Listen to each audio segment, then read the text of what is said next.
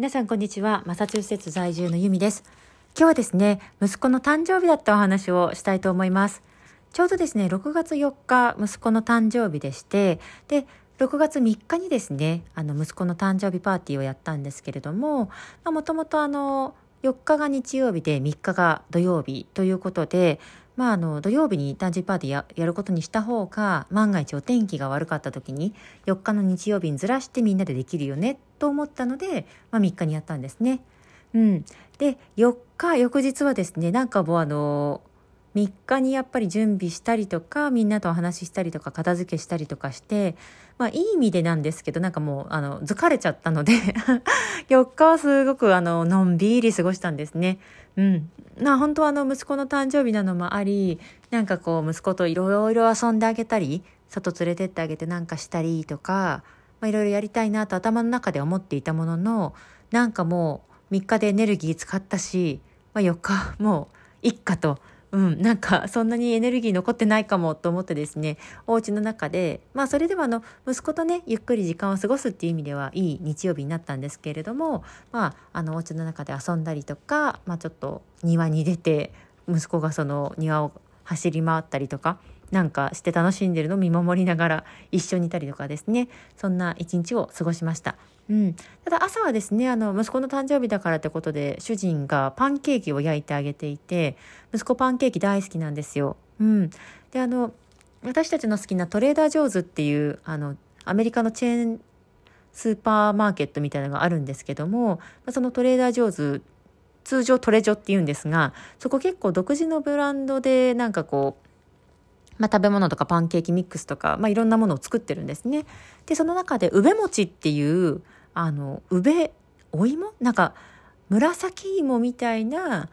ものを入れてあるパンケーキミックスっていうのがあってまあそのさつまいもパンケーキミックスみたいな感じですかね。うん。でそれがすごく前食べて美味しかったので、まあ、それをあの息子に作ってあげてそしたら息子すごいあの美味しそうに食べていたので、まあ、あの見ててよかったなと思いました。でその後ですね私もあのゆっくり起きさせてもらって当日は。でそれでパンケーキを自分の分を食べようとしたんですが、まあ、息子がすごくパンケーキを気に入っていたみたいで結局私の分もですね3分の1くらいかななんか息子が食べに来ちゃったので、まあ、誕生日だからいいかと思ってあのあげました。はいあの一緒に食べれてよかったです。で主人もあのいつもですね朝の7時くらいと夜の7時くらいには、まあ、今心臓の持病が、まあ、ずっとあるのでそのためのお薬を飲んでましてなので本来はその朝の7時にそのお薬を飲んだ後って若干体調が悪いんですよ。まあ、若干っていうか私も実際そのどれぐらいのものかわからないんですけれどもただ薬の副作用が強くていつもこうちょっと気持ち悪くなってしまう、まあ、それが毎朝毎晩あのありまして頑張ってるんですけども、まあ、そんな中でですねあの息子の誕生日だからって一生懸命パンケーキを焼いてくれていてなんかすごいあのちょっとしたこと一つ一つがすごくスペシャルにあの感じた誕生日でした。うん、やっぱりなんかこうあの、ね、人は人はいつかはあの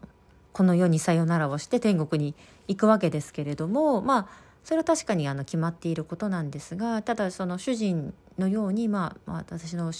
家族ですよね。なんかこう身近な人があのなんていうか、まあ、病気だったりとか何かそういう疾患を抱えていてで、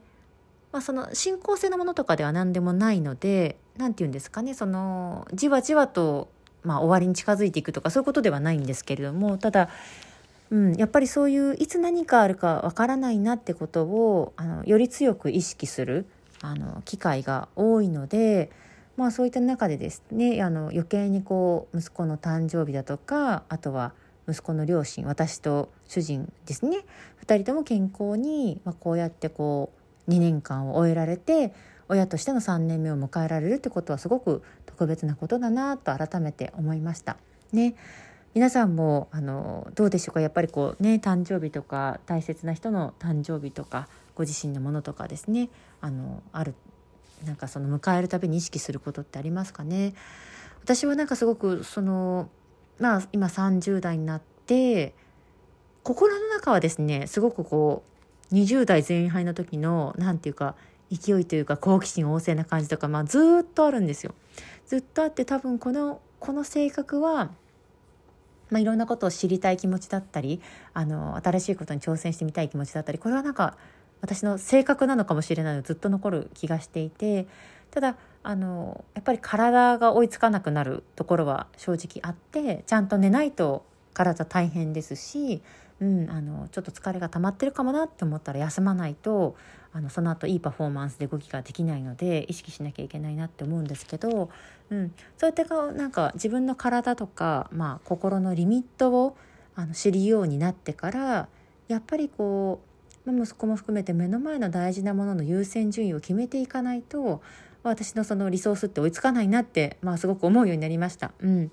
で自分にはリミットがあるなって思うとやっぱりこう手放さなきゃいけないものってどうしても出てくるなと、うん、自分で理解するようになったので、まあ、以前はですねあれもやりたいこれもやりたいでこういうところもこなさなきゃいけないとか何々し,、ね、しなければみたいな気持ちがちょこちょこあってでそのしなければに自分のやってることが追いつかないと何て言うかあなんか私達成できてることないなとかですね思ってこうチーンってなったりしてたんですが、うん、でも今はそのできる限りの中であの選択をしていくのは自然なことだよなと、うん、できないこともあって普通だよなと思えるようにまあ思うようにしているっていうんですかね。うん、なのでなんかこうまあ生きるのが少し楽になってきているというか、うん、なんか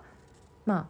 あ穏やかになってきたかなっていう感じがします。うん、皆さんどうですかね？やっぱ年齢とともに、まあ、その何をまあ、手放すとか何は置いておいてよくて、うん、なんかその大事なもの優先順位をつけて、まあ、できることできないことを選択していくっていうんですかね、うん、なんかそういったことが自然になんかできるようになってきたのかなっていう気がします。まあ、欲張らない欲張気持ちは欲張ってるけどでも実際の行動では欲張らないっていう感じですかね。うんまあ、今幸いの息子も元気で主人のその状況も落ち着いてはいるので私も何か緊急で対応しなきゃいけないってことが、まあ、極力少ないので、まあ、生活としては穏やかなのかなと思うんですけれども、うん、ただ東京にいた時みたいにもうないろんなことにとにかくチャレンジしてきたいた時のことも時々こうあなんか恋しいというか何て言うんですかねなんかあのああいう自分も好きだなと思うので、まあ、私は私で今置かれた状況の中であの最大限できることを楽しみながら挑戦してやっていきたいなと思ってます。ちょうどもう今年もねなんかあっという間にもう半分終わるところなので、うん、今私がやってみたかったことの中では例えばこうやって音声配信をしてみたいなっていうのは結構前から思ってきたことなので、まあ、5月になってですねよしやってみるかって言って音声配信始められたのも嬉しかったですしあとはですねあのインスタグラムの方でも実はちょっと前からちょっとやってみたかったコンテンツがあったのでそれを始めているんですよ。うんでまだこれからどうどうねなんかみんなの役に立てるのかなっていうことを考えながら発信しているアカウントなんですけれどもまあこれからねどあのどういう内容を投稿していくかとかちょっと楽しみに考えながらあのチャレンジを続けていきたいなと思ってます。はいね、皆さんも今年の6月までで1年の半分とこれから後半始まりますけれども、ね、取り組みたいこととかチャレンジしたいことってありますかね？お互いその楽しんで無理をせずっていうとちょっと語弊があるのかもしれないですけれども、うん、なんかこう自分にできる最大限で楽しく挑戦していけたらいいなと思っております。ではですね、今日も最後まで聞いていただきありがとうございました。ね、息子の誕生日に思ったこと、感じたことなどをメインにシェアさせていただきました。それでは皆さんも素敵な1週間をお過ごしください。